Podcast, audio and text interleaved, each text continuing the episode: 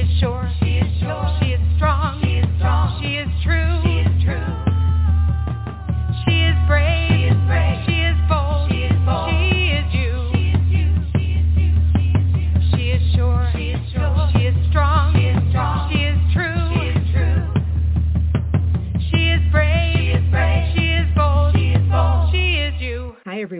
This is Erin Prather Stafford with the Girls That Create podcast on Word of Mom Radio. This episode of the Girls That Create podcast is brought to you by the Girls That Create website, where we provide parenting resources for raising creative girls while also encouraging greater female representation across the arts.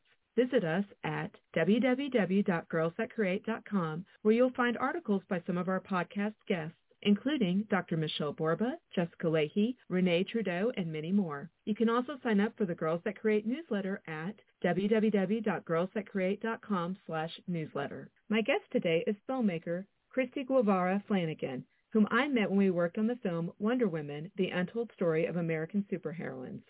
Kristy is the director of that award-winning documentary and many more notable works, including her latest project, Body Parts, which we're chatting about today. Body Parts traces the evolution of sex in film and television from a woman's perspective. It also uncovers the uncomfortable realities behind some of the most iconic scenes in cinema history and celebrates bold creators who are leading the way for change. Kristy is an associate professor at UCLA's School of Theater, Film, and Television, where she heads the MFA Directing Documentary concentration. Welcome to Girls That Create, Kristy Guevara Flanagan. Hello. Happy to be here. I want to start off. You picked up a camera, your first camera in middle school. And uh, what drew you to film and inspires you to continue telling stories, especially in the documentary format? Well, I had really liked the arts when I was a kid. My mom was really into theater and music, and I hadn't really found my niche, but I I thought I was a creative person. I liked writing a lot and writing creatively. But when I picked up a camera and started, you know, taking photographs and then later a Super 8 camera, I think that's just where things really clicked for me. I loved being behind the camera. I loved pointing the camera at the world around me and seeing things sort of differently through that lens and wasn't interested in scripts or actors or making things up. I just kind of wanted to wander around and film things and I didn't know that that was documentary. I didn't know that word existed at the time. I was just doing what I did and it wasn't really until college that I realized there was this film form called documentary where you talk to people about their lives and experiences and you film the world around you and it's been kind of my thing ever since, you know. I haven't I haven't strayed too far. I went to UC Berkeley as an undergrad and even though I didn't make a lot of films there, I I studied film among other things in women's studies and ethnic studies and poli sci and then realized after graduating that I definitely wanted to continue making films and I went to graduate school a few years later at San Francisco State to study film production and made my first documentary there. When you were in film school, was there a specific documentary that really captured your imagination that made you just go, wow, this is an amazing way to tell stories? Or are several?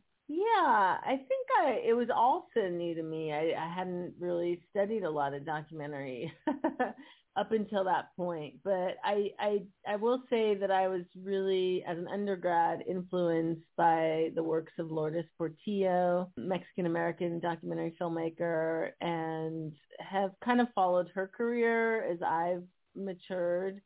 I just really enjoyed her style. She was doing really kind of political material, but often had levity and humor. She was in it, and she had also a certain amount of inventiveness in in the way that she approached filming and filmmaking and I, I just found it charming and definitely was the first filmmaker that I sort of was like, okay, I, I see that and that I, I'm interested in the way she's doing things and I'm watching very closely. in body parts, one of the things I appreciated was kind of how you opened the film and that's with different characters who appear remembering when they kind of saw their first sex scene in a motion picture because I think that's what we can all relate to I went back and forth. Either mine was Top Gun or Dirty Dancing. I don't know which one, but I remember watching those at a slumber party and everyone was like, what is going on and laughing and giggling and trying to figure this all out. But Dirty Dancing was like, but the dancing. So what was your first memory of seeing intimacy in a big budget film? I was kind of curious what your own personal memory was. Well, I definitely remember seeing Blue Lagoon oh, and oh, yeah. with Brooke Shields and seeing it at the movie theaters with my whole family, including my grandma, and just being really embarrassed about the nudity in it and that it was I guess I was pretty similar in age. She's a little bit older than me, but not that far off. And she was a minor at the time. And yeah, I just remember being embarrassed by it and curious about it. And I also remember seeing some films on cable television and just kind of stumbling across films that had it wasn't so much about the graphicness of it, but it was that they were clearly talking about sex and that there was some I think there were some like comedies, sort of like Mel Brooks comedies that um, talked about sexuality and sex, and I just remember feeling like I didn't get the joke. I didn't know what they were all the was, things that went over your head. Yeah, yeah, but I knew that there was something there, and it, and it always stuck with me.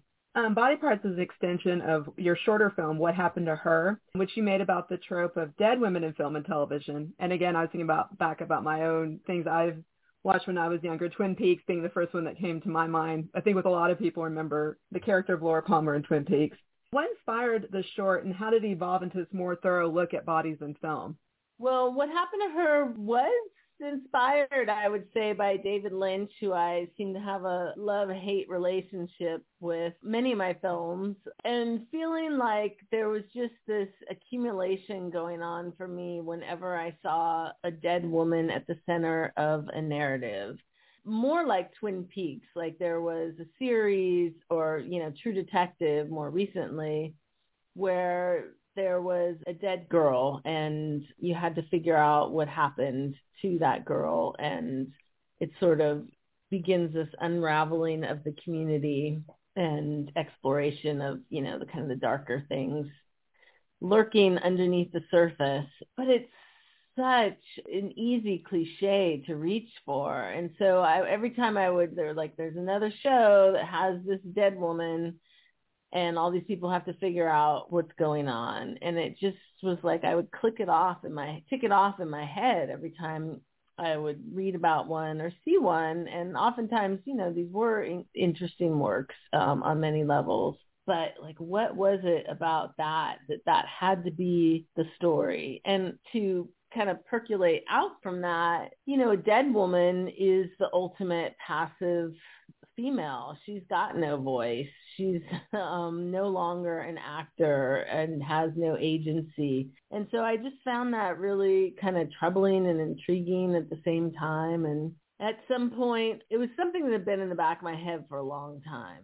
And at some point, I just was like, okay, I think I'm going to start pursuing this project and amassing all the films that reference dead women in some way and look for somebody who's played a dead body. And that was kind of how that film was born. At first I thought it might be many different women who played dead bodies, but when I talked to Danyi Deats, who's the voice in that film, she played the dead body in River's Edge. She had kind of this penultimate experience where she was not an established actor. She was, you know, barely 18. She was nude on screen. She had to get into death makeup over and over again because her body is decomposing. and I just thought there was something really fascinating about being able to look at the images we see, but also the labor that goes behind them, and that there was some ways in which we, the audience, are those characters that we see on screen. I just really liked the way that came together and what happened to her, and I thought I would do three films, one about the representation of sex on screen and one about the representation of, of labor and birth on screen And my friend Helen Hood Scheer approached me and said she wanted to work together on this project. And quickly the film snowballed. At first we were talking to body doubles I'm really interested in the relationship of a body double to the actor that they're portraying.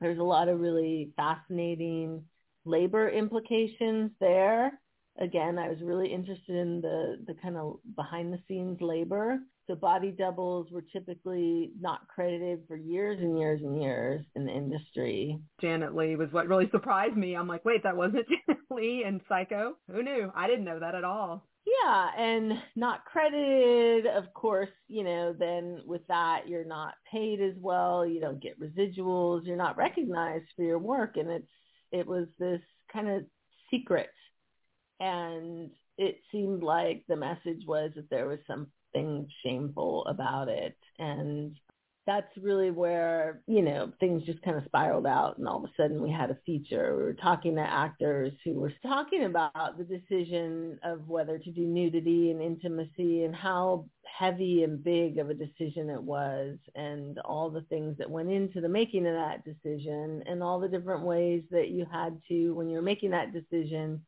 what you were really agreeing to, especially in this digital age. You know, you're not just agreeing to be nude or do a sex scene in one film or TV mm-hmm. show. You're having to agree to it existing out there ad nauseum um, in perpetuity because of the digital age and the internet.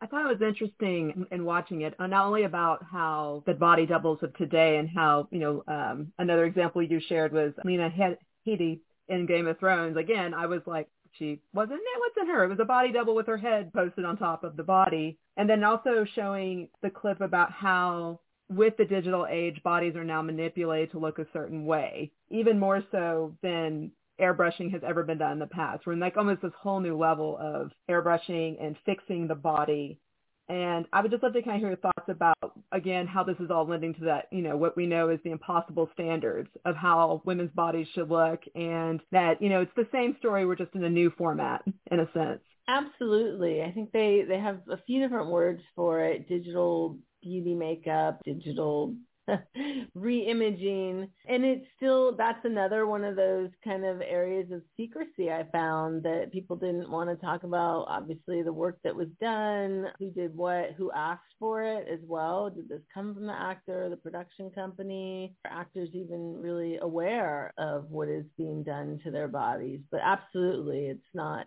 different than the impossible beauty standards that are upheld in magazines that are, you know, traditionally airbrushed and makeup and slenderized in a million different ways, that that is, we have the ability now to do that with a moving image and to make people not only skin appear more perfect, but their, their bodies as well. And it's, it's very damaging. It's very concerning. It's very costly, so they're spending lots and lots of money to do this. And I, you know, I hope that actors and audiences can can push back against this. There's there's always like a few steps forward in this area. You have great things like the Dove campaigns and you have so many more different size models now you see that in film and TV to some extent, mostly TV, I would say. But it's a blip, you know, compared to what really is out there. I think the one that most, I think probably just because I'm a mom, just troubled me was the airbrushing of showing how that someone who'd had a baby and then they were manipulating the body to make it look like, oh, the stomach is flatter and everything, uh, kind of erasing all the changes that the body had gone through to give birth and that one really just to kind of watch it in your film i think for yeah, again because i've had kids hit me hard though to go well wow just erase that entire experience from this woman's body. And it's so interesting recently stacy Rukeyser's show sex life the new season has a mom in it who's given birth and they show her kind of she's still a very petite woman, but they show her kind of saggy stomach area and they they make a point of really like showing us what that looks like and it was such a big deal, you know. Yeah, a step forward, right? yeah, yeah. Like, oh my God, we're showing something that actually looks like real life. That so many people look have yeah, it's amazing.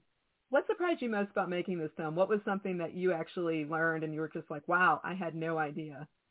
Well, I have to say there were many surprises. I don't really know what goes on on sets. I don't know how the you know the sausage is made, so to speak, and it's such a big machine so I think wasn't like there was one thing that super surprised me, but that there was a real revelation of just what it might be like to take off your clothes in front of an entire crew and try to be intimate with a scene partner in these really awkward situations. I don't think I'd really understood what that was like. And to hear women over and over again say how they just left their bodies during these scenes because they thought they had to do them. They felt unsafe and vulnerable and that there were there was you know there was real psychological trauma from it i know in the film that's exactly some of the discussion is kind of about this idea of two things actually one us as the audience when we're watching it we're seeing this kind of aggressive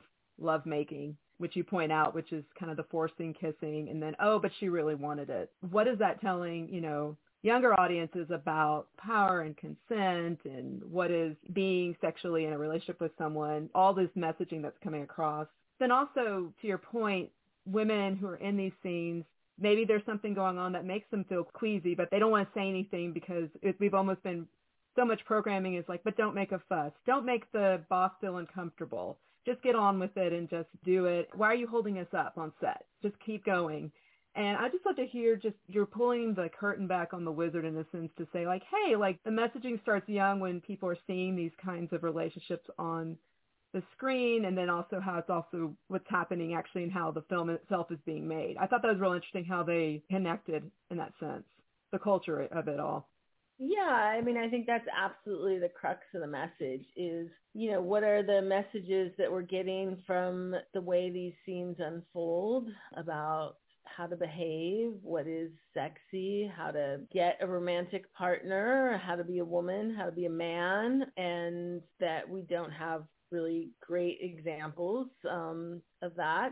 And then on a you know more microscopic level, we're not seeing scenes that show consent you know, that there just seems to be this glossing over of intimacy where all of a sudden people just embed or you're seeing kind of fragments of intimacy, but you're not really seeing how people negotiate that in kind of a, a frank and healthy way. And I think that's definitely a loss to our culture. I can see that, that we really have a, a, lack in terms of how to communicate sexuality and consent and boundaries, right? So that's the other side is that we see how actors themselves don't feel like they have abilities to give consent or provide boundaries. So it's a really vicious cycle. You know, there's a lot of pressure on these sets. There's a lot of money. People are really trying to break into this very difficult industry. They're,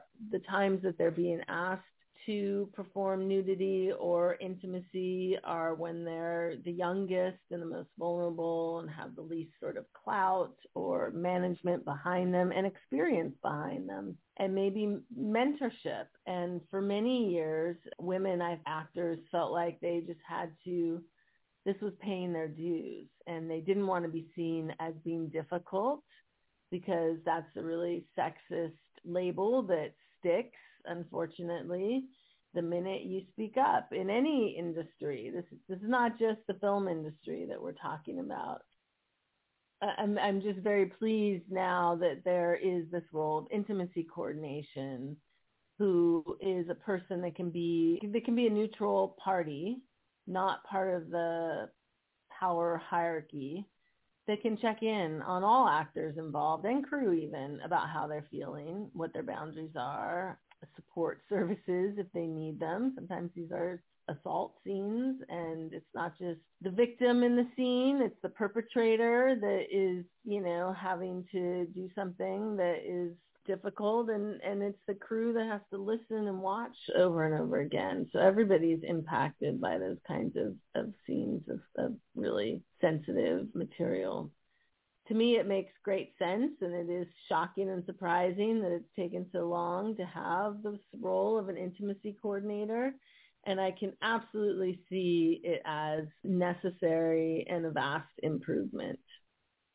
that's what I thought was interesting because, and the point of it being, we've had stunt coordinators on film sets for years to make sure everything's safe and everyone's taken care of. And it is this, exactly, I was surprised as well. Like, really? We just now figured out we should have an intimacy coordinator on set to kind of help in your director statement, you write you want people to make the connection between the images we see and how they affect our culture and what we've kind of touched upon. And this is also something that you explored in your other documentary, Wonder Woman, The Untold Story of American Superheroines. I'd love to just kind of hear as you're making these films what role media literacy plays for parents and caregivers and why it's important that we talk with our girls and our boys about the media and just how and so they kind of understand those messages and be better lack of better words readers of what they're being fed in all these different directions either online on the big screen in the written work all these different ways it's coming at us in music. Well it's never too early to talk with your children about what they watch and to cultivate that media literacy. It's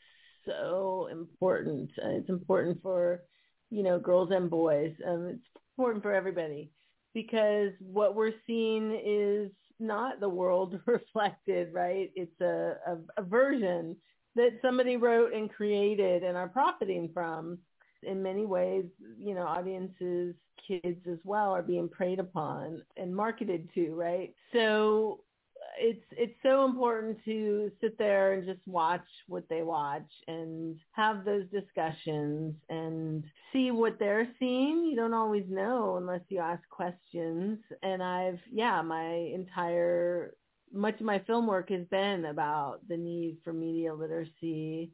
And I think with media literacy comes the charge that you can ask for something better as an audience, that you can you know, support the work that speaks to you and ask for better representation, more diversity, more inclusion, better stories. And that, yeah, as a teacher, I'm also, you know, teaching the future creators of tomorrow. What makes you hopeful about that next generation of filmmakers that, you know, the discussions you're having in class? Well, I I do feel like I'm happy to see people approaching film as like we're reinventing the cinematic language or the gaze or the way in which the camera is held. And that's one of the things that I was interested in exploring in body parts as well is what are the different ways, not just the writing, not just the characters, but the way in which the the lens films, the way in which the camera is held, that there's ways in which you can speak to the interior space of the character or their subjective experience or you can not just feel like we're ogling someone on film in a scene. And so I think the students that I've worked with seem very sensitive to that now. And I'm, you know, we talk a lot about the gaze and the male gaze and female gaze. Um, they're just exploring that. And I think um, it's definitely ripe for reinvention. I always think it's interesting on camera angles, the most basic of being if you want to look bigger, shoot with the camera shoot up. If you want to make someone look smaller, stand on a platform, shoot them looking down. And you can see that play out in so many different ways when you're watching, especially when people are giving speeches, how they're being shot to look, if they're trying to look more powerful or more assertive or filling the screen in the sense. You know, to your point, helping our kids understand that they kind of can see when those angles are being played to convey someone in a certain way. Yeah, and with my daughter who's 10 now, you know, I I love that she'll point out things to me like, "Oh, look, that girl's not super skinny." That's her thing that she likes to point out. And so, I think it's great that she's not only seeing the artifice, but that she's noting something that's acting against it. One thing in body parts I noticed, did you shoot, you and your crew shoot your own sex scene or intimacy scene? Like, you know, just to kind of see what that was like to film people in that setting? Yeah, well, we we did film a series of what we call recreations or reenactments and partly to give the feel of what it's like to be on a film set because it's hard to imagine if you're haven't been on one before what what that experience might be like from the actor's point of view. And so we tried to do that through the audition to production process. It was pretty funny and ultimately culminating in a scene of intimacy, a sex scene. And we filmed that early on in the making of the film. Like many documentaries, this film took forever to make. It was like a five year project.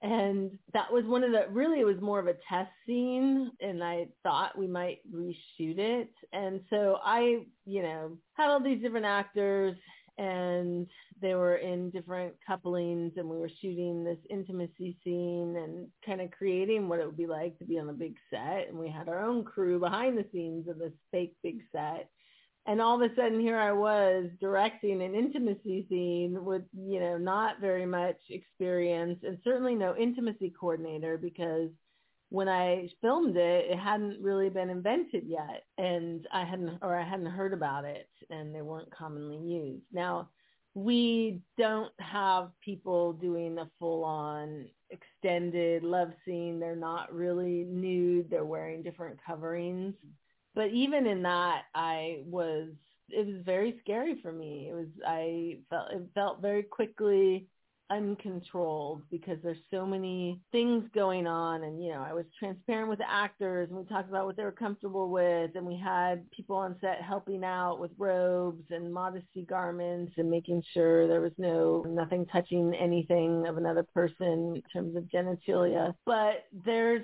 these in between moments on set where you're all of a sudden I realize, God, anything could happen. I'm just trusting the other scene partner and but they're really underneath the sheets with not a lot of clothes on waiting for us to get going and you know, one can only imagine in a more ruthless situation where the stakes are much higher, the budget's much higher, the director is much, you know, more powerful and that what, what can go wrong. So it was very eye opening and, you know, definitely if I, I can't imagine I would, but if I ever were to do something like that, I would use an intimacy coordinator.